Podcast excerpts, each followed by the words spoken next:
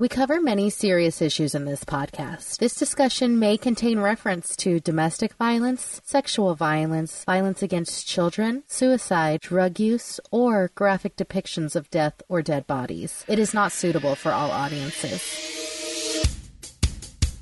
Tonight on Unsolved Mysteries Rewind, two friends get together to discuss episodes of their favorite television show, Unsolved Mysteries.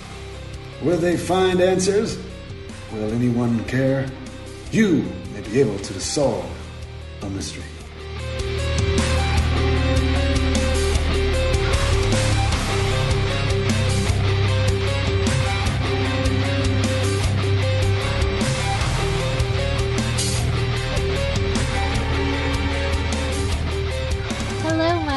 Name is Kim. You are listening to Unsolved Mysteries Rewind, and I am joined, as always, by the self described irresistible Mark. Only when I'm under the influence, Kim. Um, uh, legally under the influence. Um, Right. So, thank you for this wonderful invite. I know you said that, like, we are a little stiff on our intro and you wanted to switch it up, so Yeah. bam, I just wanted to switch it right up on you. You did it. Mm-hmm. Mission But this- accomplished. today we are going to be talking later episode, actually, season 11, episode 8. Wow. This is an episode that's interesting because this makes me think that we've been doing this show for so long when we have not been doing this episode for that long. But we're getting, yeah, we're going back and we're talking about previous cases that um, that we jumped into. There are two cases on this specific episode that we have covered in other episodes, and we will point it out when we come to them. But the first one is a Bordeaux murder. No, this is season 11, episode 8. I don't think you said that. You might have. I am very off this week, Kim. I don't know. Um, I think I, want to say Mercury's in retrograde, but I'm going to save that talk for our mini-sode where we talk about past lives. Yes, I'm very excited. But I'm feeling very off. Okay. So my head is scattered, but um, you may have said it, but if you did not, it's season 11, episode 8. Thank you. We are going to get through this together, my friend. But we take place in Powhattan, Kansas. Uh, it's fun. In 2012, the population of Powhattan, Kansas was 77 people. It's like, uh, oh, you had a baby? Like, oh, change the sign, 78. Exactly. It's so tiny and it is on the decline. But this story takes place in 1997, November 21st of 1997. It is 12:43 in the morning, and 28-year-old Jody Bordeaux and her husband Sean, they kind of live on the edge of this Kickapoo Kickapoo Native reservation. Yeah. They've been married for two years. They've been in this house for one year. And for weeks, they started receiving all these very mysterious phone calls where the person would like do heavy breathing and then hang up. So one day, Jody thinks that she hears someone outside, but Sean says, ah, it's just a coyote, you know? so, nothing to worry about. He takes his we, headdress off and goes, just a coyote. I mean, we are dealing with some Native American people, and I apologize for Well, any terms we may use. We mean no offense. I think but Native American is fine, but they um we learned that Sean is part Lakota Native American. Lakota Hmm. is um, a little bit it's a, it's a very large Lakota is more of a language that I always thought than a tribe, but um Lakota is one of the big big big middle American um kind of groups. I said it is a tribe. And it's they Sean also works at the Golden Eagle Casino, which is still they around. actually, they both do. Yes. Go on. hmm Oh, sorry. Um, so yeah, so he, it's interesting because that is a Kickapoo reservation casino and he is part Lakota and Jody is actually completely Caucasian, no Native American in her whatsoever.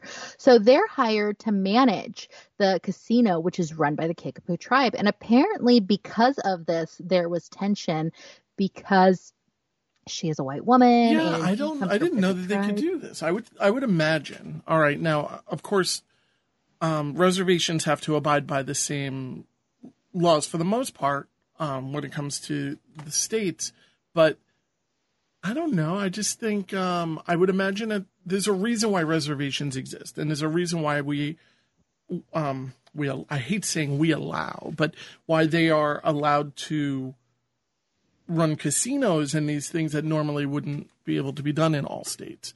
And, and it would be because they want to employ natives.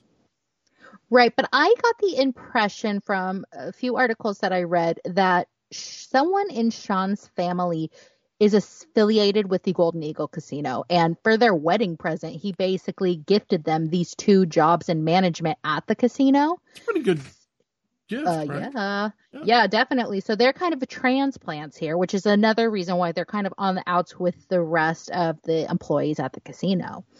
So Jody, we find, had several miscarriages. She hired a fertility specialist, and within months, she was pregnant with a baby girl who they had named Jordan Shea Bordeaux. Now, did, I didn't get the impression right away that they were, I guess, wealthy. But if you're going to a fertility specialist and you're you're trying to go through all of this, this is not cheap. This is not something that's normally covered by regular medical insurance. I mean, we're in 2020 right now. You showed me a house near this place that I like that house. I did too. It's gorgeous, but it was for ten thousand dollars. Ten grand. So it's in Kansas. Go I'm sure. Yeah, seriously, four bedroom. Like it was crazy. So yeah. I'm pretty sure that the cost of living is pretty low there, and they do have some high up jobs within the casino. So they're probably sitting pretty high on the hog. I just I just can't imagine that they would have a local fertility specialist. If no, I you know if that's to, the case. I think they had to go to the big city, and I'll tell you why in a second. But uh, Jody ends up getting promoted to staff supervisor, and Jody and Sean seem to think that some of the staff are resentful over her promotion. So one of the employees, I'm sorry to laugh, but this is hilarious, accused her of lying about her grandmother dying because I guess it was like the busiest weekend of the year, and Jody wasn't there because she went to go to a funeral. But it gave me the, my favorite line in all of Unsolved Mysteries no, it's history. Not funny, which but you know, I'm saying you're not laughing because it's funny. You're laughing because the the pure audacity of somebody saying this with a straight face is insane to me. And and I'm not gonna lie, it's a little bit funny. Like oh, it, I totally laughed. Through a bad reenactment, you know. But he goes, "I heard your grandma died. How convenient." I just love it. It was so bonkers. And she was like, What? What are you talking about? So she had to report on the how convenient guy who is like a slot tech guy for bad job performance. I guess he was late for work a lot. So he's brought in front of like the tribal council board for review and he was reprimanded for this and eventually fired. Which so you know, oh, yeah. and that's another thing is I'm kind of curious how the appeal process works. I mean, you're firing a fellow tribesperson. Yes. Um, not to say that they should be able to get away with anything, but I don't know. There's 77 people in the community. It's you know, it's not a huge pool of people to choose from, and I'm, I'm going to imagine that they have to hire community members. I, I just don't know what well, the laws are. I couldn't find the the rules. I don't know that. I know that it, all the rules for the casino go through the tribal council. However, what I do know is that Powhattan had more than 77 people in the 90s. It has been steadily declining. So that's 2010 numbers. But I also know that they said Powhattan was on the edge of the reservation. So I don't think that where they lived was within the reservation. Now, have you ever visited a reservation? I sure have. I've visited casinos. Yeah, I mean, I've gone to casinos and here on Long Island, we have the uh, Shinnecock Reservation, and mm-hmm. where they have a huge powwow, and it's been there forever. Um, probably not this year, but we it, it's always when you go there, it is really, really inclusive. Um, mm-hmm. You know, you don't find white people working the booths. You don't find, you know, anybody but natives working the booths, and it's yeah, just kind of interesting for me to to have learned that they did hire this white woman. But yeah, you're right. Like they pull a couple strings and it happens. Yeah, I think they had somebody on the inside. But um, right after this guy's fired, like a few weeks later, compl- a complaint against Jody was brought directly to the tribal council over her head, and she ended up losing her job. So Sean later says that the slot tech guy, the how convenient guy, complained that he was fired for being late when Jody was late every day. And Sean explained that Jody was late because she was meeting with the fertility specialist and would make up like the extra hour later in the day, which you can't do. And maybe you should have been reprimanded for that. But that's what makes me think that she went to an out of town fertility specialist. That's true. Like she would need to take the day to do it. Yeah, exactly. So she spent the next month trying to get her job back, and it sounds like the door wasn't entirely closed, but sadly, she was killed before anything came of it. So mm. when, when the news started to spread that the door was possibly open for her to come back, is when the anonymous calls that we talked about before started. So Yeah, and that's where things get a little bit cloudy too, because it doesn't. Time has gone by. Um, she's been pregnant now for seven months. We learn, mhm. and she hears a sound. Um, the basically, what is that? A dog hears a sound, Yeah. or yeah, the dog kind of wake, you know, um, alerts them, and um, they Sean follows the dog outside, and Sean hears gunshots and goes back, and she's on the floor. It, it just Mhm. seems so convenient. Like I don't know. There's something missing here. There's some information. There's a lot of information I think missing. Yes, I totally agree. And as always, Unsolved Mysteries really tries to veer us in one direction. Yeah. But my thought is, if it was that direction that you guys think, then this probably wouldn't have been an unsolved mystery. Like, let's start It's true. thinking It's outside the box. Mhm. Um, so Sean goes over to his seven months pregnant wife, and she is shot in the head. She is dead. There is no saving this woman. So he calls 911 because he's trying to save the baby now. So yeah, it just like kind I of thought it, the whole way they described this part was so weird. Like he kisses the belly, and he's thinking, "My poor baby is slowly um, dying." In Ooh, that was and- hard. He said, you know, Jody had a quick death, but my baby, who's relying on its mother for Mhm. air, for food, for everything, had that slowly taken away from her. And it's like, whoa. And when you add a name to the baby, like this was a baby in there. yeah, the- yeah. Seven months, you can you can deliver at seven months, and and the baby could be you know totally fine. That's just a preemie. Oh. Yeah, so he he does kiss the baby bump, you know, and at that moment he says he knew that the baby was dead too. Um whew, so no one has been charged with the murder. There's no witnesses. We meet the county attorney who's in charge of a murder investigation, and he says that he thinks it's someone who had like a beef with her at her job. So basically it's complicated matters with the police because they're working and living around this reservation and they say on unsolved mysteries that Native Americans are hesitant to talk with non-native police officers and I know that this is not politically correct but this is an episode from like 23 years ago. Sure. Uh, so since the murder Sean's moved. Now just hypothetically speaking just him talking to Mark. Putting here. on your tinfoil hat that hopefully people have learned about that they can get for free for just leaving us a review. Find us on our Facebook page, Unsolved Mysteries Rewind Podcast. What But free? What? any chance husband Sean is in on this? I'll tell you why. I'm just saying. You always have to look at the husband and you always have to look at the last person to have seen her alive. Also, the actions that that husband takes immediately after. He was conveniently out of the room at the time that it happened. He is the person with the most to gain, if you want to call it that, from killing a pregnant woman is the father of that child who is like not ready for that crazy next step or whatever. I mean, look, Scott Peterson, like people do it all Yeah, the time. yeah. Uh, he abruptly leaves the state, goes to South Dakota right after the murder, which I get. It. I would not want to stay in the same house that my pregnant spouse was mir- was murdered in. Yeah, yeah, and it was um, at least in a reenactment. I kind of got this whole impression of a kind of a dreary existence, a little bit. yeah, It's a reenactment, but I mean, it's I hear you though. Um, and like they're kind of putting it all on Slot Tech guy. yeah. but I didn't catch that so much, personally. I mean, I caught them pushing it. I just didn't really Yeah. buy into it. But he already got his retribution by getting her fired. What Right. would he have to gain for murdering a pregnant woman? And I'm not saying he didn't do it. I don't know who did it. And this is months and months later. I mean, jeez. I'm just I'm always skeptical when somebody moves right after. Like you'd think you'd want to be around at least in Kansas still where you could still talk with investigators and see how the case is going. But he packed up, moved to South Dakota. He's actually now in the House of Representatives.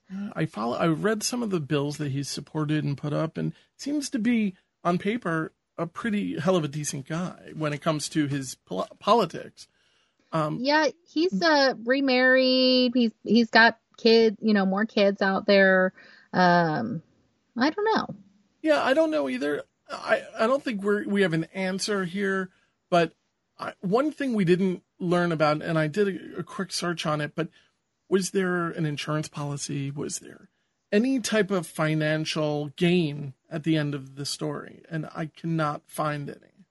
I didn't see anything like that. Um, I did see that the Kansas Bureau of Investigations is offering a five thousand dollar reward. Yeah, mm, that seems. I mean, all right, maybe for adjusted for inflation, that that could have been something back in. When was this in the 20th century? But um, well, according to the Topeka, Kansas, or Topeka Capital Journal Online, there are at least two other slayings that are tied to the reservation that remain unsolved. So just putting all our cards out on the table here. Yeah, I, I can't help but think, and this is a little bit of a joke, but I'm not making fun of anybody's death, of course. But I keep thinking of um, Parks and Recreation and the reservation that is always on there, and Oh I think God, of so their brilliant. meetings, and um, it, it's a really lighthearted way to show the way reservations deal with um, small towns like Pawnee. Yeah, Ken Hotate, the guy who plays like the leader, is hilarious. Like Yeah. I love it, and all the murals. Like it's so horrifying. Such a funny but- show. But um, Yeah, so if you if you need a break, sometimes you need a break from all of these kind of Mm-hmm. dark mysteries, Kim. And Oh, seriously. we tell need to about it. lighten the mood, and sometimes putting on a show like Parks and Recreation, or in my case, like The Office or Always Sunny in Philadelphia.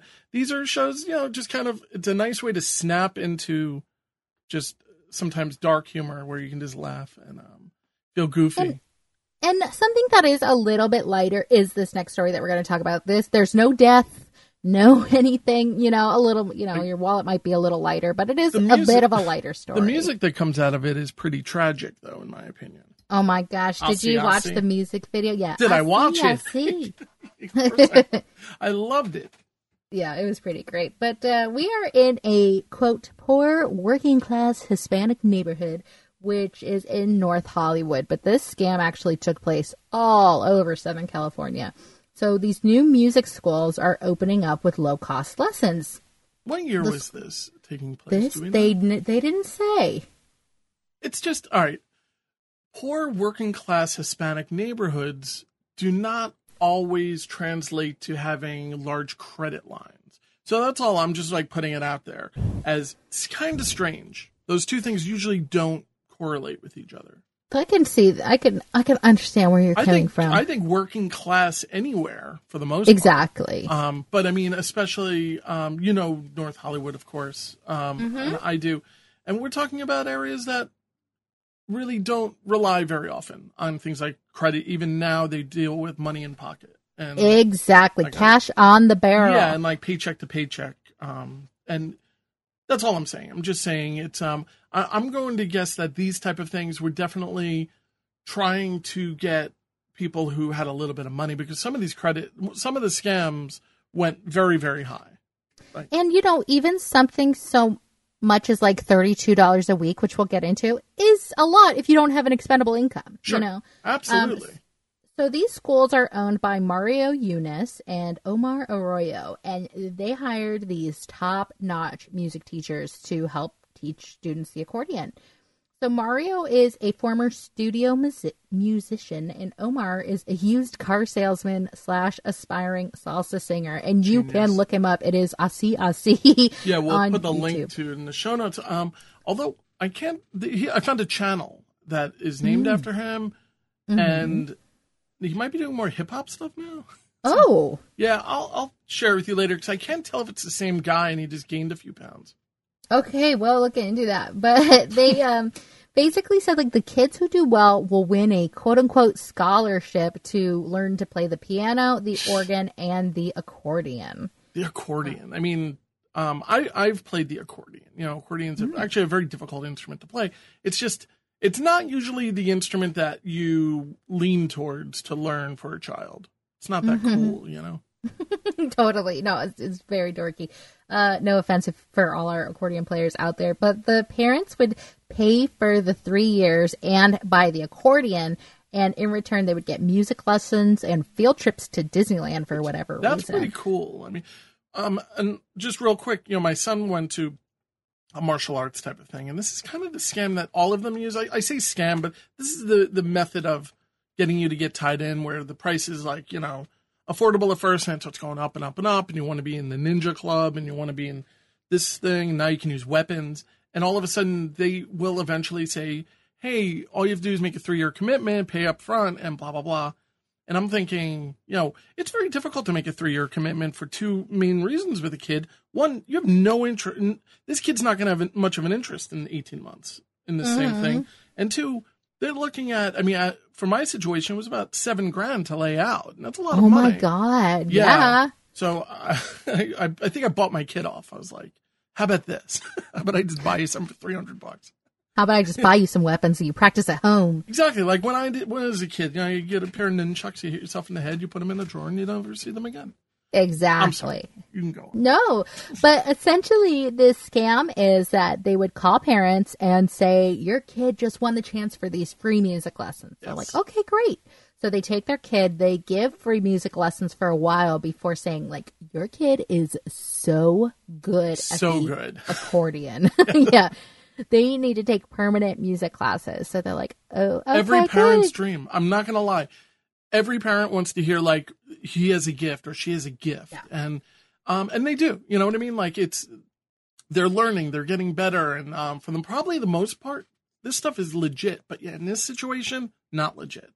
And I have to say, I said in our notes, this is basically the plot to Music Man with a few obvious yeah. differences that we'll get to later. But this is so close to the plot for Music Man. So the parents are like, "Oh my god, like you're so good, honey. We're gonna we're gonna pay for lessons and for the instrument, but we can do so via financing. So you're only charged like thirty two bucks a week, a month, whatever it was." So they give the guys their credit card numbers, and now that they got the credit card numbers, they charge these huge towns like lock or huge bills, skip town, lock the door. They are never coming back. Right. I mean, that's the thing. For 30 bucks or something, you could say, all right, well, you know what? I canceled. You overbilled me a month. I can get, you know, you just kind of let it go. But some of these people, they were just like, all right, you know what? We're going to do the 1800 bucks up front. You get this mm-hmm. cheap accordion that's probably only a couple hundred bucks. And, exactly. And, you know, you're kind of stuck with it. You know, it's like, what do you do? Because you've also probably signed a contract that has a mm-hmm. stipulation in there to do this. So, but maybe not. I, I, don't. These these contracts are also very very convoluted sometimes. But some parents are charged up to nearly forty thousand dollars. Forty thousand dollars on their credit card for stuff that went towards like financing their music careers. In at least nineteen nineties money, you know. Yeah. Crazy. Yeah. I mean, that's a tremendous amount of credit line. In West but something that's even more messed up is that because they had the kids' socials on the applications to the music yeah. schools, they would open up credit cards in the kids' names, charge them, and then just screw these kids over, and they have bad credit for the rest of their And life. that's the big scam, I think. That's the big, yeah. you know, getting, you know, basically doing, um, what is it called? We um, identity theft, where you just exactly you you can take out mortgages on people if you have enough information. It's really Ugh. really crazy, especially at this period of time. I'm going to guess, let's say at the very least, 90s not there wasn't so much cross referencing and double checking, yeah. especially a period of time when mortgages were really being handed out at high interest rates. It probably was exactly. very easy to get these yeah. loans. Crazy. They actually, according to the police, they made 1.5 million dollars in a year. And they had over 200 victims. Um, so the parents find out that the school's opening in a new location. So they're like, we're going to confront them. So they go with a news crew to go try and confront the men and the manager like called the cops and had everybody escorted off of the property. So we meet Detective Baeo, who is with the Financial Crimes Division, which is kind of fun. I didn't know that that was a thing. Mm. Um, they dis- he discovers that they've been doing this scam all over town. And as we said before, Omar spent some of the money to make a salsa CD called Asi Asi under the name Luis Omar. But now, this isn't, I mean, at this point, you're like, all right, well, you know what? Let's see what the update is. But the mm-hmm. weirdness and not the weirdness, but the the drama has only yes. begun for this story. Exactly. So Maria, the other partner, is now Delia Leone. Mario had taken over $30,000 from one of the kids' parents' credit card bills and had undergone gender reassignment surgery in San Francisco. Now, when you have this kind of money, of course, you're probably throwing around some serious cash for this gender reassignment surgery. Mm-hmm. I'd say. Ease, like I mean, I'm I'm assuming it's um, plural. I mean, you can't just have one. Yeah, I think I think so. And hormones, and you know, who knows? There's a lot going on. But Mhm. now the two become lovers, and they move into this like amazing house. Yeah, and they said now that Mario is Delia, the two become lovers. But I mean, you, who knows that that wasn't going on before? Yeah, um, I I felt very sad about this when they said that they had brought in kids from a former relationship from Puerto Rico, um, Mhm. so that they could, and I think they did use the words just like you wrote here, so they could look like one big happy family. Exactly. That, that just depressed me a bit because it's like you're really using these kids as pawns, and you're using them for the moment, and they're really yeah. they're really expendable, and they're probably mean- going to be going back to Puerto Rico pretty soon.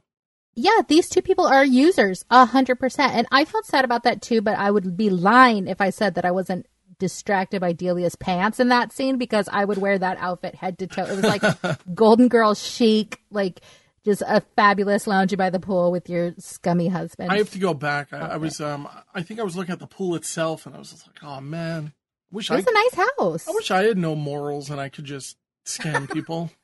Jeez, You know what? There's always hope. You're only 47. yeah, So, a new office assistant decided to go to the police because of all the complaints from the parents, and it was just getting crazy.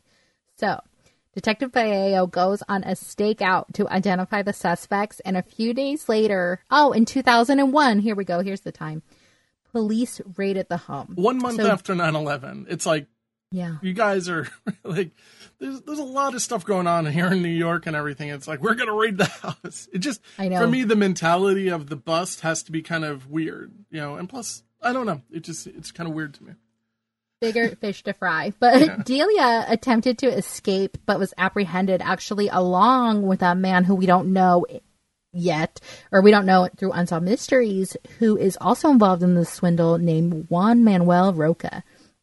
And I would like to give the MVP reenactor award to Delia. She is amazing. And I thought that they handled the trans issue very respectfully for, you know, 2001 We've seen them handle it a lot less sensitively, and with uh, Cam Lyman. Yeah, yeah, like um, like people would just laugh at her, and it's like, what, you know. exactly. So yeah, I think that we see a little bit of maturity here with Unsolved Mysteries, and this was um, we don't have an exact date on this episode, but it's at least twenty years ago.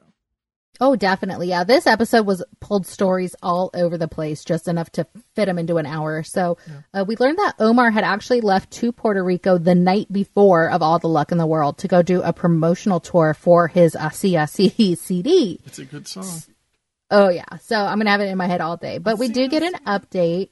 Um, on August 30th, 2003, Omar was arrested running a music school in Costa Rica using the name Mario Eunice, which was the name of Delia Leon before Mario became Delia. So Omar was arrested, sent, extradited, sentenced to six years for fraud. It's Now, crazy to me because they got away with this for years, Oh yeah, and they were somehow able to launder the money into things like buying a house and um, spending money in general. It's there. There's so much more to the story that we never learn. Yeah, definitely. Oh yeah, I found a few articles just from like the press releases when uh, from the county of LA or whatever.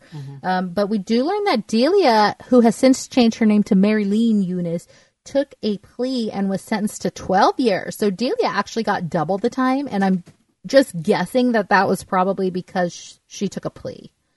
Um, so he had more wiggle room, you know, with not taking a plea, and that's probably why he Omar only got six years. I was But blown they- away by the information that you found, which is that um, they were charged with 146 felony counts.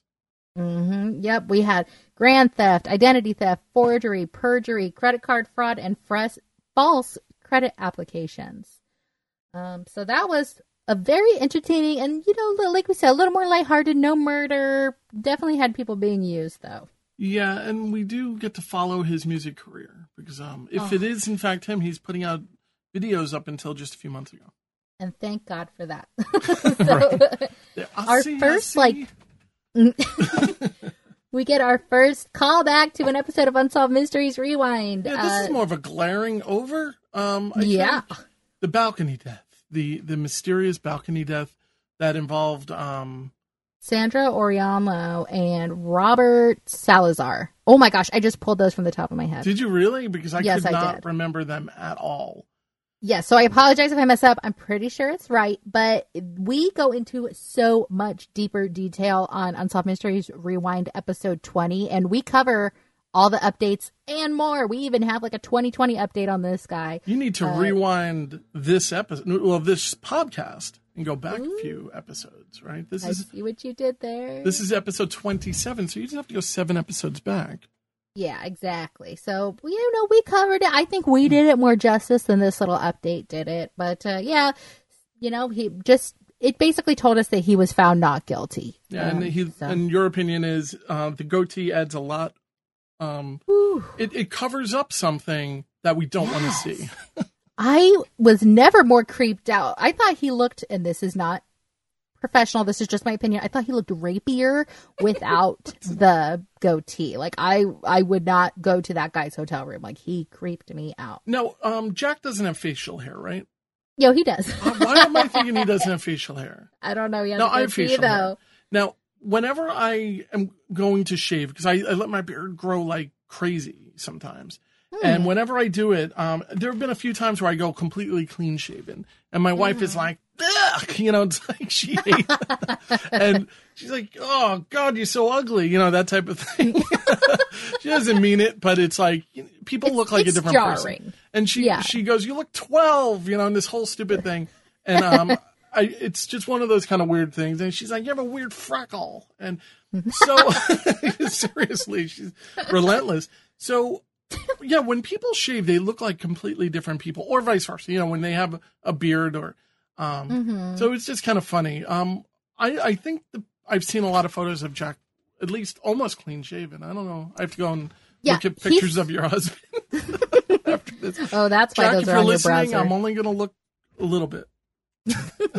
Yeah, he can pull it off either way. He switches it up a lot. He'll have Yeah. longer hair and no beard. He'll, he's like just mix and match whatever, whichever way the wind blows. So But I think it's Uh. like glasses. Sometimes it's just one of those things where um, people look like different people when they interchange these little things that we don't really put too much thought into.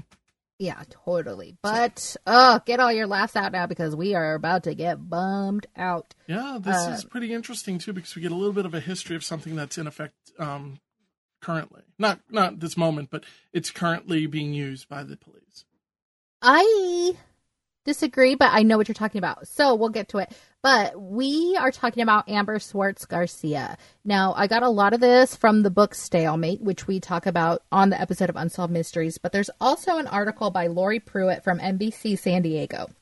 Now, we cover actually a lot of these victims and suspects in Unsolved Mysteries Rewind episode 11. And I'm not shamelessly plugging it, but we really do go down that rabbit hole. The only thing is, because I didn't want us to like get sued, whatever, we didn't give this guy's last name. But since they did on Unsolved Mysteries, you can bet we're going to talk about him today. Sure. Um, so we're in Pinole, California. It is Friday, June 3rd, 1988, and Kim Swartz is making dinner when little seven year old Amber asks if she can go play jump rope outside. And I love this reenactor. I, I know I put a little screenshot of her face, Aw. but if you got to look when it's like, no, I don't want you jump roping outside or something, and she's like, please, and she makes this like funny duck face, like mad face, and it's just yeah. like it's so good that I didn't have a daughter because I would just fall for it every time.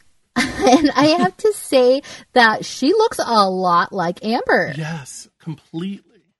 They picked a good one. So they had had friends coming by soon. I guess one of the friends just had a baby. And so Amber was just going to play outside until the friends got there. The friends were like 5, 10, 15 minutes away. So the friends get to the house and they're, and the little girl's like, where's Amber? Where's Amber? And Kim's like, uh, you should have seen her because she was jumping rope outside. And the friend and the friend's daughter are like, no, she isn't. We did not see her on our way in. So Kim's like, yeah, she is. Maybe she's in the vacant lot. Go look for Amber in the vacant lot. Um, so the little girl runs and it's like, Amber isn't out there. So Kim is like full panic. She runs outside like, Amber, where are you? Oh, heart wrenching. Yeah, the whole thing is, um, you know, it's like when you lose anything. I mean, probably even as a kid, you remember being the kid who gets lost briefly, and it's like I don't know where I am. Um, and time goes by. They just they she starts calling neighbors to see if anybody's seen her. Um, no one. And um, sadly, you know, nobody ever sees Amber again. Yeah, and this is not the first tragedy in Kim's life. Her husband and Amber's father, who was Officer Floyd Bernie Swartz, was a police officer who was killed in the line of duty by this parolee murderer guy who was like tripped out on LSD. Yeah. His name is James Richard Odell, and he was killed when she was pregnant with Amber, and she was only 28 at the time. Now, the Garcia name, I, I was curious where that came from. And, Me um, too. so afterward, um, Kim had um, started dating Al Garcia. Oh, okay. I, I think they got married. I'm not 100% sure if they got married, but um, I believe he adopted Amber. Thank you for that Yeah. info. I did not find that, and I was curious too because I assumed Floyd was Garcia, so Yeah, I was surprised to see the hyphen. Floyd Swartz, that's a Jewish name. There's no Garcia in that. Bernie Mhm. was his nickname. I mean, it's, you know. Um, Yeah. But yeah, I mean, it's it's very tragic. I'm also going to be curious out here where when um when the officer was killed in the line of duty, I would imagine that she would be getting some type of fund. You know, you, you would, I would receive his pension. Yeah. And which is um later on you bring up a certain question that they ask about the um being at the SSI office, you know, when FBI agents are questioning Kim. Hmm. And I'm kind of curious about that. Like, what was that about? And um, I mean, it could also be unsolved mysteries banter. It, it might not have been legitimate. Interesting. Well, I do just want to, before we put a pin in, in Floyd Bernie, I want to say that James Richard Odell is currently on death row in San Quentin for the murder. So, um, the next day after Amber disappears, a pair of pink socks are found in a park nearby, and they know that those socks were not there the previous night because they searched it. And Amber's mom says, Those were the socks, you know, I put Yeah. Amber and I dressed her. What do you think of that? I mean, I, I put a little note here just because. Do you think like, all right, well, they didn't find any evidence, and maybe I'll put something out there as kind of a sick game. I mean, we have some sick people in this episode that we are going to talk about, like in this little story. I could see it being like a very tasteless prank. Um, I don't know. I don't know what it is. Yeah, I don't. We've heard tasteless pranks. Yeah, that's interesting. I don't actually necessarily think that they were Amber's. Hmm. Um, I'm sure that probably the police were like, "We're going to put an OPB out, you know, for a little girl. She was wearing this, this pink socks," and somebody was like, "Hey, you know, it'd Right. be funny to mess with the police, like like teenager stupid stuff." Right, kind of like those letters that we um, we uncovered. Somebody was writing letters to the family of um, Oh was murdered. I forget their name. The Canadian Tanya people. von Kuhlenborg. Oh my god, the memory. Um, Oh my gosh, they just haunt me. Yeah. Jay Wood, I think, I was think about her, that all her the boyfriend time. I, I don't know why that particular story really, really um, has affected me. because it's cruel. Yeah. In in addition to the cruelness already, they like take it up a notch. I totally agree with you. But um, like you were saying before, FBI agents come in and they ask Kim, the mom, if she and Amber had been to the SSI office recently, or if they had received anything in the mail from someone they didn't know. Um, had Amber come home with anything she couldn't explain? Had Kim received phone calls from anyone she didn't know? And Kim's like, these are so specific that they have to have somebody in mind. Like, why are they asking me these questions? Um, so three days after Amber is abducted, Kim was visited by Timothy Bindner, and This- this is the guy The who we talk about. creeped me out so much. Oh yeah, the real guy is so creepy. It was like, the ugh. free candy van. You know, Yes. you pulled up the information. I don't. I don't know if this is in the unsolved mysteries. The, his vanity plate on his um, automobile. Yeah, is- I think it was. Oh um, so and I and I've heard it before that his because we did cover him in episode eleven of Unsolved Mysteries Rewind. But Kim says that Timothy looked like he'd been up all night, and he kept saying like, "I want to save Amber. I want to bring her home He's to you." tears. Yeah, and he had actually said to her too, which isn't in the Unsolved Mysteries, I want to be the one who brings her body home.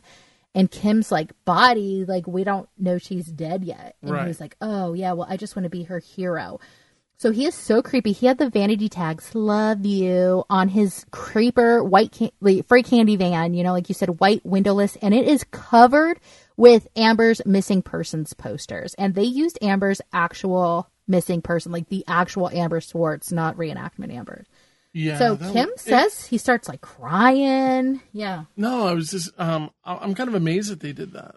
um, that they went and they actually made up the missing posters. Yeah, no, it felt odd. It felt like weird that they used the real ones. So Kim says like he starts bawling. He is so emotional and she is so uncomfortable with this. And we learn a little bit later uh, this guy called John Philpin, he is a trained psychologist and he wrote Stalemate, a shocking true story of child abduction and murder. He spent over a thousand hours allegedly with Timothy Bindner, and he wrote this book all about Bindner and the investigation into a bunch of missing girls in California in the late 80s. So he, they're talking, and he, John's Burris, who is Bindner's attorney, is like, nothing to see here, just a really good guy. Yeah, I didn't get a great feeling from John Burris, so I did a quick Mm-mm. little search, and um, it's crazy. He has a kind of a big history.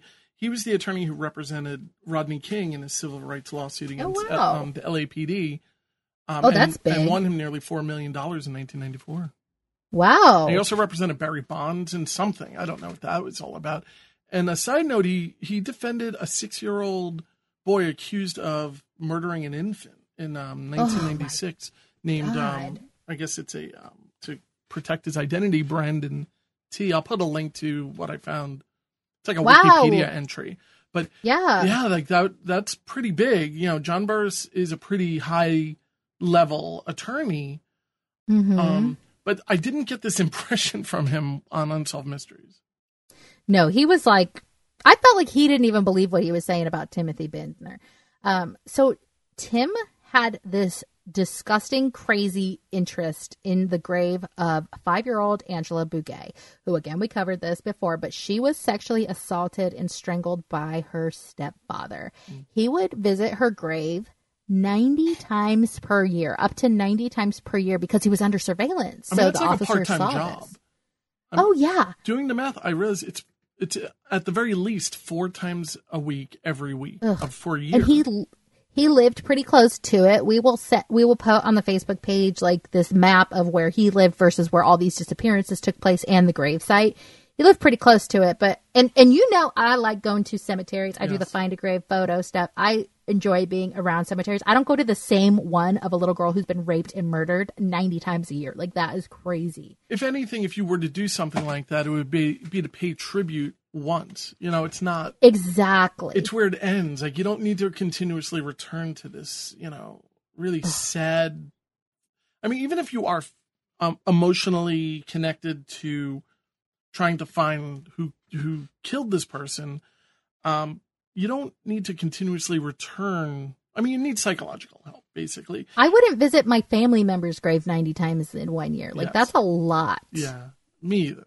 Um, Um, but you know, we're awful people. we are. We're, not the best people in the world, Kim. we're trying. No, we're trying. yeah, I don't disagree with you there. But um, a bloodhound actually tracked little Amber's scent to Angela's gravesite and in Bindner's van. And the same thing actually happened with Michaela Garrett. And this is where our episode 11 comes in. So two months after Michaela Garrett disappeared, you know, the little girl on the scooter and the guy Yeah. put the scooter behind, um, 13-year-old Ilene Misheloff is abducted, and Timothy Bindner was largely thought to be a suspect, but he still, quote unquote, helped search for Ilene. Now, we're going to ratchet up the creepy here. A few years later, a mother named Liz reported to the police that her 12 year old daughter Sheila started receiving letters from a man who she didn't know, who turned out to be Timothy Bindner. He saw her at a baseball game and was like, Sheila, like my love, basically, and started stalking her. Now, what year is this? The, oh, God, I don't know. Good About. question. Sorry, I, mean, don't is this know. the 80s? like 88, yeah, I think. I mean, Around right, there. you take the comparison of reaching out to a child uh, physically. I mean, you didn't have many options in 1988 if you wanted to, you know, reach out to somebody and write a letter and communicate with them, right? I mean, what you, could you do? You could yeah. call them, you could write them a letter, and it's almost that's about it. Maybe you could run into them coming out of school. hmm nowadays, Oh. you know, things are so explosive and there's, you know, um, TikTok and um, Instagram and all of these things that children are on. And that's why I think sometimes this stuff is probably happening so much more. And I don't, um, Oh, yeah. it just, it really creeps me out that it's happening this it's so blunt back then. I can only imagine the comparison nowadays. I yeah. He like had to find her name, find her address, and start sending her all this stuff. So the first letter is creepy. I'm not going to read it in its entirety for the interest of time, but he sends her like a quote unquote Indian penny and a peace type silver dollar. Now, the second letter, I would like to read most of it because it is so gross. It made my skin crawl. Yeah. Okay, here's the second letter. Dear Sheila. Oh, oh, did I already mention that they're written completely backwards so that you have to crazy yeah. to me. Yeah. He's like, you have to hold this in a mirror to look at it. Like, so the mom wouldn't figure it out or something. So he would write this little girl backwards letters. So he said, Dear Sheila, you can read this if you stand on your head and climb through the mirror. That would be a good way to begin the day, don't you think? The peace dollar was a hope, and the Indian penny is a, always a wish for good luck. If you or your parents want to ask me anything, please write like this. Otherwise, I might have to stand on my head and climb through the mirror to read it. I dare not send you a hug or a kiss, so instead, I send you one third of a hug, two millionths of a kiss, and thirteen dodecillion dreams. Your friend, Tim. Idiot. Ugh, it's so creepy. It's Oh, he would.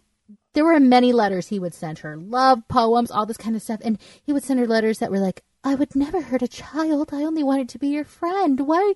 Why are your parents so angry with me? Like, oh, it's so creepy." there is so much wrong about this guy, and um, he just gives me the complete um, douche chills. Yeah, and I was listening to episode eleven earlier today because I just wanted to see what we had already said about it. But you were saying it dead on. Like if you saw this guy, you would run in the other direction. Basically, I don't know if you remember, he was coming out of a jury trial because he lied about who he was, and he had like a library book in his hand, and you were trying to figure out what library book that. was. I don't But- remember that. No. well, in December 27th of 1991, a little bit of time has passed. This is a few blocks away from where all the Sheila letters were received. Another young girl, four-year-old Amanda Nikki Campbell, disappeared. Another sad reenactment. Of a little girl just riding her bicycle and then like fading into oblivion. Oh, it was the so sad. and the brother was just like, I don't care where you're going. I know, well, which is pretty accurate. It I mean, is my sisters would've accurate. It was like, just like that kid's got to have some serious guilt. "Ugh, I can't imagine. This is two days after imagine. Christmas and a few days before New Year's. they said like she was last seen wearing her little Santa Claus Oh, earrings and all this. I know, sad. heartbreaking. So four days after little Nikki disappears, her scent is actually found on or near the grave of five-year-old Angela Bugay, the grave that he is like obsessed with. So police have a search warrant. They search his house. They find nothing. Do you, let me ask you a question about that. Yeah. Do you think that they thought, let's bring the dog to the grave to see, because we know this, you know, this lunatic is visiting here constantly. Mm-hmm. Do you think that maybe he'll, you know, his scent will be picked up there? You know, and, and therefore her scent. It's totally possible. I know with um, Amber that her scent was found in his van and on the grave. So I could. Are you saying like maybe their scent transfers to him and his I'm goes to saying, the grave? do you think like they're thinking? No. Th- do you think that they are? They're like, we have to check out this guy. So Oh, he's yeah. visiting here all the time. Let's check out the grave, and they did pick up a scent because it's not like the dog thought. You know, it's not like a trail led to the grave. It seems. Right. Yeah, true, true. And they knew that he has this like crazy obsession with this place. So why don't we bring the dogs in Right. and check it out? But I can imagine how hard it would be for a dog when you are surrounded by the smell of like death and decomposition. It's six feet under though. I, I don't. Yeah, but a dog knows though. You think? You know, Okay. those are so powerful. Yeah, I mean, um, and yeah, I don't, I don't know any, uh, much about corpse um, sniffing dogs, but I mean, I do, I can imagine that there are, yeah, probably, and there's a ton of different unique smells there from all types of different Yeah. people. And I know that Robert Stack does tell us through Unsolved Mysteries that uh, bloodhound evidence is not the most hmm like relied upon in trial in California, but Timothy Bindner has the cojones to file a $25 million defamation of character suit against the city for basically saying he's a suspect in this, which is such a slippery slope. Where does it end? It paid for- off, I mean, yeah, they paid off ninety thousand dollars. They settled out of court, so not the twenty five mil he was hoping for, but I'm sure that they were just hoping to like get this guy to just shut up. Um, so Timothy, of course, turned down Unsolved Mysteries' request for an interview. If you guys want to read that stalemate book, a lot of it is on Google Books for free. Like half of the book is for free. I got a good way to do it, but I was like, I don't want to spend any more time with this guy in my brain. Like it was so bad. Do you So- really think that a thousand hours of research was put into that book? No, that's such BS. He, that's a thousand hours that they spent together, which is 42 straight days together. Maybe it was at Disneyland or something. Oh my God. With all the kids from the music school on their field trip. There's But so uh, much weirdness. Ugh. yeah, so during an interview with the FBI, convicted child killer Curtis Dean Anderson confessed to abducting and murdering Amber, but he dies 30 days later in prison. Um, he was in jail for the rape and murder of seven year old Xiana Fairchild, and I apologize if I'm mispronouncing that, in 1999 when he confessed to Amber's killing. But he also confessed to a ton of stuff that it's, you know, not super likely that he committed. A lot of these guys are like, oh, that's super high profile case. Yeah, I did that. Right. So Maybe someone will write a book about me, type of thing. Exactly. And it just pisses me off because he was sentenced in 2005 for Xiana's murder and he dies in 2007. So he had almost no punishment for his crimes. And here's his story if you guys wanted to be skeeved out just a little bit more. He says he he's a cab driver and he's like driving to his aunt's house in Arizona. He got quote unquote lonely, so he pulled off the highway to quote unquote get some company. He sees little Amber playing jump rope in her front yard and grabs her and throws her into the vehicle. He drugged her with root beer schnapps, took her to a motel room. Thankfully, it doesn't get specific here, but he is a known child molester and rapist.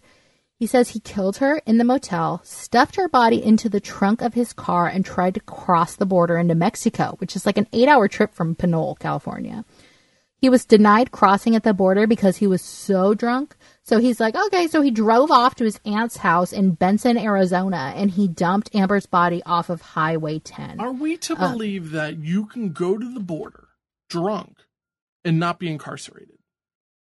I know, and then they'll send you on your merry way. They're like, we don't want your drunk You ass in Mexico. you Go to Arizona. Yeah, yeah, it's like I don't know. I, I'm I have a hard time believing that. Maybe in the 60s or the 50s, but Yeah. this is the 90s. I think. Yeah, this is 88. Oh, um, nearly the 90s.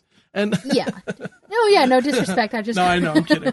But I mean, it's um, I don't know. It, it just doesn't seem so believable to me personally. Yeah. And um Unsolved Mysteries says the case is still open, but that's actually not true. I read this that article that I was talking about earlier. They said that authorities admit that they have no physical evidence that links Anderson to the disappearance, but they have concluded that the information Anderson told the FBI while in prison, as well as further circumstantial evidence gathered since, proves beyond a reasonable doubt that he is her killer. Kim Swartz says she wished she had some piece of physical evidence that could prove Anderson's confession is true. And if you want your heart to break, she also said, We hoped that we would at least have something that we could bury with her father. Just so Bummer. it is such a tragic situation. Yeah, and you know, Kim is out there doing her best. Like she has a found a foundation for her for Amber. She helps other parents of missing children. And if I can, what I think you were going to say was that this is the Amber for Amber alert. Yeah, I thought it was. It's not. Different Amber. Ah, we only When I first watched this, I thought that this was the Amber Alert Amber, so I googled Amber Alert because I was surprised that they didn't mention it in this, and it's a completely different Amber. Oh wow, that's even worse. Yeah, Yeah, I know. No, there's no shortage of child abduction. It's horrible. Yeah, the more I look into it, the more I um, the more I find, and um, you know, one of the rabbit holes I'm kind of going through right now. I think I shared this with you. Is this um, this like kind of justice warrior thing going on on YouTube where people are Oh yeah. tricking people into meeting them and then confronting them on camera and then posting the videos. I don't know It's the basically like- legality of all of that. Rogue to catch a predator. Yeah, and some of these people, some of these people are ridiculous. You know, some of the people who are doing it, it's like you're kind of entrapment. I mean, I'm just saying Oh, they're yeah. not covering their asses all the time, but um, yeah. the bottom line is they they are uncovering a lot of these people who I'm hoping that kind of maybe are learning a lesson, and um, I, I think we're very close to somebody committing suicide, though, because Oh, I um, know. We're, we're getting we see videos that are getting like 200,000 views in a day and this is you know somebody's Yeah. face out there so anyway if you if you watch those type of things um they are entertaining but they I don't know if it's entertainment you know I don't know if it's Well, appropriate for entertainment I hear you. No, that was so profound what you just said. I totally hear you. yeah I can't look away and I won't it's just um, and I won't I'm sorry I'm not a great person okay No, it's fine. But you know what? Speaking of not great people, this let me just take a sip of my shake my Yeah, I know. Oh my god, is, this God too soon, too soon. This one actually like keeps unraveling when you think you're at the end of the story. You're not at the end. But we have like veteran good guy Gilbert Ortiz. He moves with his wife Elizabeth and his son Jonathan to Redwood City, California. Do you- and they do you yeah. know Redwood City California no, not Okay. especially. Yeah, me either. I, I was just curious where it was. No, not bad. I grew up in Southern California. My grandparents lived in Northern, so I spent a lot of time up there in like Sonora and all that kind of Gotcha. stuff. But uh, Gilbert and Elizabeth used to fight all the time. And sorry, I got a lot of this information from sfgate.com and the Unsolved Mysteries Wiki, but he gets this promotion at work. He works at Toys R Us. I've always wanted to work at Toys R Us. I'm not gonna lie. Uh, my mom did for like a Christmas season Yeah. when uh we were like broke and it was like hell and they would just play like the same Christmas music over Oh, and over wow. again. She had to stock all this toys like the midnight shift. I remember it not being great. I, as a somebody who used to collect a lot of toys, I really wanted to work there to get the uh, you know inside scoop. But um, yeah, it never happened for me. Another they're gone, so whatever. Um, I know, but everything is looking uh, Gilbert like everything's going great. But within a week, he is in hospitalized with cardiac arrest, kidney failure, and pneumonia. He actually la- lapsed in and out of consciousness for two weeks, and he was in a coma for ten straight days. So he tells the doctors that he thinks he might have been poisoned. He's trying to like get himself all sexy for his wife Elizabeth because he is like a beanpole, scrawny little dude, but you know. didn't Elizabeth allude to him being too scrawny? Yeah, yeah, What and you he said guy like, for? I mean, you, you know what you were getting into. we're all I adults. know, Like I know it's messed up. It is. I, I just think it's kind of messed up, but maybe you know. So yeah, she made him this bodybuilding drink and gave it to him. We think. Yeah, and it's not something I would ever say to another human being that I like you're not hot enough for me, but it is hard to be the woman and to be like bigger than your dude. Like that is not a cute look as a woman. you Right, right. always feel that. Um, but I would never tell somebody like you're not sexy enough. So um he yeah, so she gives him this energy drink. He's like, I was trying to get like bulked up for her, but I couldn't put on the weight. So she gave him like a, an amino acid drink, not an energy drink. And she gives it to him with like some McDonald's lunch. She dropped it by, but for some reason the shake is in like a like a sports water bottle. That's why I thought it was a um a sports drink. Yeah, totally. Yeah, and I thought this episode was called Poison Snake for a long time, and I was like, "Where's the snake?" Like, You're waiting for a Nope. snake to pop out. yeah, it was just a shake. So Gilbert says he drank it and it started burning his throat, so he gets sick immediately and just starts convulsing. So an ambulance comes, ships him off to the hospital, and for some reason, when the EMT was like, "Who gave you the shake? Who gave you the shake?" he said, "Oh, a friend. I don't even know." You Yeah, know, he know didn't say that's his wife. Weird. The whole thing is, and she even didn't act as though she was involved in it. Yeah, so she meets him at the ER, and they said that they thought they knew that something was in the sports drink that Elizabeth gave him to drink. So she's like, What? I've never seen that cup before. I don't know where he got that from. Now, while in the waiting room with Gilbert's sister Brenda, Elizabeth receives a quote, strange call wherein a masked man claims that he has her son Jonathan. And she's like, oh my God, oh my God, I'm freaking out. Like, he has my son, he's going to kill him. So Brenda calls Elizabeth's mom to tell her that the baby is kidnapped. And the mom's like, no, that's not true. Jonathan's with me right now. So we know that Elizabeth is a liar. And we also learn that there's an insecticide, Ortho 7, in the cup. So Elizabeth, What is Ortho Seven? it's like an insecticide, I think, that you put on like your grass cracks and stuff like that, I think. Okay, yeah, I'm looking it up real quick. I'm just kind of curious what's in it. Um, It's old. It's, I mean, it'll apparently mess you up if like a sip will kill you. So, Um, Elizabeth goes up to a nurse and she tells the nurse that she is like walking in the parking lot to the hospital. And this little boy is like, Psst, come with me, come with me. So he takes her to a car with a masked man sitting in it. The masked man supposedly gives Elizabeth a bottle of Ortho 7 mm-hmm. and says, This is what Gilbert drank. So Elizabeth's like, I don't know. Maybe you should test him for this and like gave it to the nurse.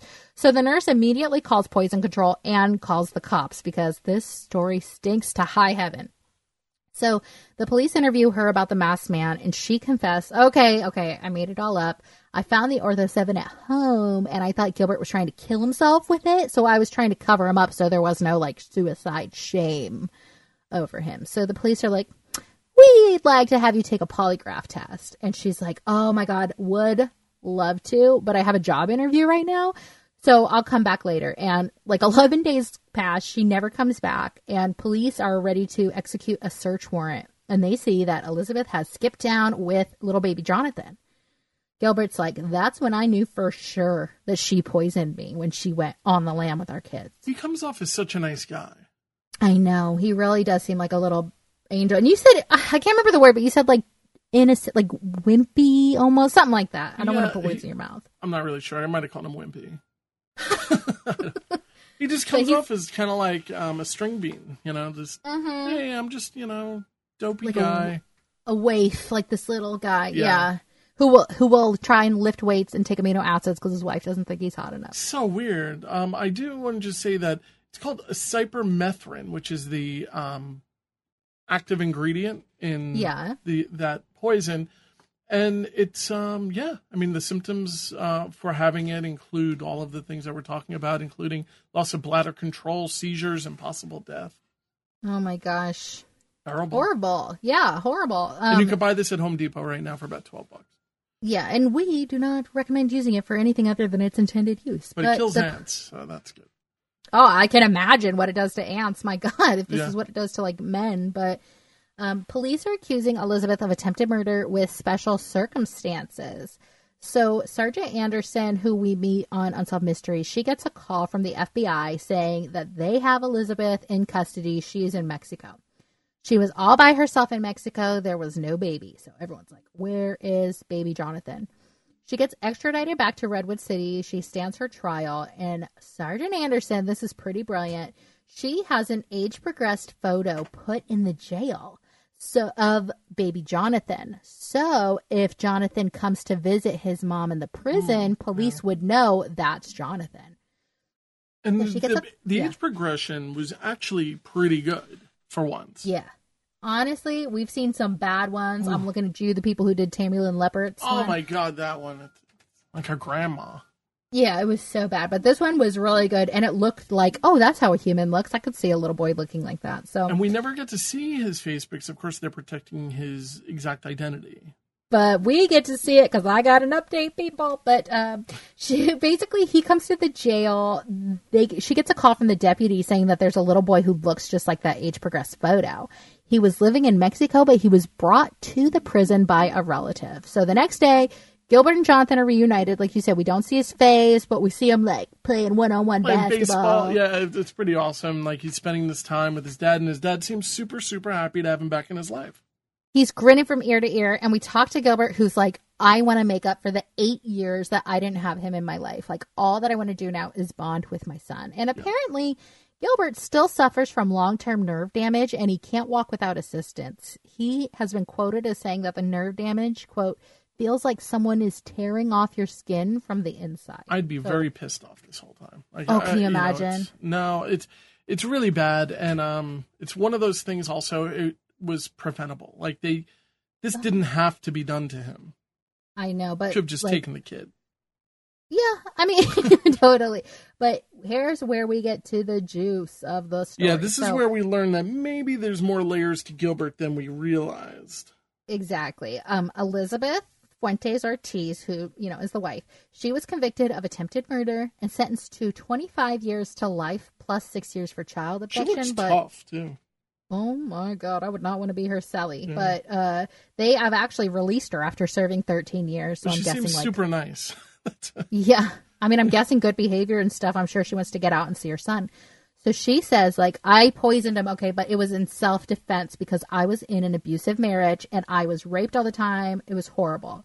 Now, not saying it's true or not, not saying that that's justification or not, but it is worth noting that in September of 1991, Gilbert was arrested on domestic violence charges. With who? Do we know who?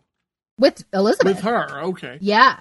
Just you know, Yeah. you never know these days. You know, it's kind of like could have been at work or, um, or whoever else they might be living with. You know, there just seems to be so much information not in this story. That's all. And speaking of which, little baby Jonathan, innocent little baby Jonathan, in 2010, he was convicted of two counts of beating and pulling a knife on Gilbert, his dad. Uh, we get a mugshot of him. We will post it on the Unsolved Mysteries. But apparently, Jonathan blamed Gilbert for having his mom incarcerated for trying to kill him. So he beat his dad, who, keep in mind, can't walk without assistance, beat him to a pulp once on Ju- in June of 2010 and again in October 2010. and he's a doppelganger for his dad. So they look so alike. maybe you know maybe Jonathan's a little bulkier. he got he was able to get the extra weight on. Uh, yeah, he does look like yeah, he's been doing those amino acid shakes. yeah, But he uh, can get along with his mom well, but um, It's Oh. worth. It's interesting though to to know that in 2010 is when his mom was actually denied parole for the first time. So maybe that is what set him off. But Gilbert tried to cover for Jonathan because he had to go to the hospital for these beatings, and he said that both times he was mugged at knife point. Um, a a family member though who heard the beating contacted the detectives from the poison shake case and said that Jonathan beat Gilbert while repeatedly screaming about how Gil- it was Gilbert's fault that Elizabeth was incarcerated, which I mean, is so it's misguided. so crazy. I mean, think of the scenario that's going on here, and I'm sure you have. You have this public story where your dad has gone through all of this because of your mom, and if you Mhm. watch Unsolved Mysteries, I'm going to guess he has. Um, he, you know, it's like he on the on the surface has this like wonderful new relationship with his father and everything, and now you're beating the crap out of him because your mother poisoned him and is being I know, and is being you know was arrested for it and but m- maybe this whole time Elizabeth's telling him like he used to beat me. I'm, just, Yeah. you know, he had, and I know sons feel so protective over their moms. sure. And I couldn't. Um, it's so misguided, though. I mean, poor Gilbert. But maybe Gilbert also yeah did we don't know beat the whole story We don't know. Yeah. Um, he ends up pleading no contest to felony assault and said it was in self defense because his dad's an abusive alcoholic. And he ended up receiving a five year suspended sentence. Uh, but in 2012, Jonathan and I quote, two other gang members were charged with attacking a man in a Redwood City bar with a broken beer bottle. maybe they need to get out of redwood city Oh my God, this case is so messed up. So do um is he free now is jonathan out and about do we know Unclear, unclear. I wish I had that info. I'm sure he probably is because California and the overcrowding. I mean, you saw she had 25 years to life plus six years, got out in 13. Like he probably is out. This the last assault happened in 2012. wow and do we know about how old jonathan is right now his 30s Okay, he was Oh my eight years old when when did they get back together in 2000 I know. I'm trying to figure it out. I'm Sorry. sorry i'm throwing like curveballs your way No, that's okay. That's okay. Um, okay, so this happened. Crap. I'm probably sorry. about your age i'm gonna just yeah, throw it out I think there that's fair. Let's And- do that. Okay, 92. He was two. So yeah, he was born in 90. Okay, so he's about you know 30, 30. 30 years old. Um, he's been through a lot. That's kind of crazy. You know, it's I mean, it's a rough life culture shock. He was living in Mexico with this family, uh, like his family members, and then he gets transported to California to live with his dad. There's a lot going on in this kid's life. It's definitely turbulent, let alone the fact that his mom tried to kill his dad. well, yeah, I think that brings us to the end of this story. Hopefully, we never Ooh. hear from Jonathan again. Hopefully, unless it's something um, positive. I'm going to go out on a wire here and say I don't want to hear from any of the people mentioned in this episode. Oh, again. Like, personally, I don't want to hear from ugh. but I mean, hear Oh of. God. You know, let's hope If they I stay get a backwards letter in the mail, I'm going to lose my mind. as I write one. I know, right? No, no, no backwards letters. No creepy mail. I already sent you a creepy mail. yeah, you did. The the book bomb. Oh my god, yeah. So you guys know that we covered the like cookbook Zip Gun Bomber. Mark sent me the same exact cookbook and just said, "Don't be scared." I shouldn't have warned you. I, I kind of regret warning you that you were um, that a book was coming or something. It was, was a coming. thin book. I was like, "How thin was that gun?" Damn. I really thought about that, and I, I talked to my son about it, and um, we're all, we're playing around with the idea of kind of creating something. And then I'm thinking maybe I shouldn't do that with my 12 year old, yeah, maybe not. but it, it's kind of a fun thing to think about. You know, um, when when it comes to experiments and Oof. you know, that kind of stuff. But The, um, mu- the views of Mark do not reflect my views.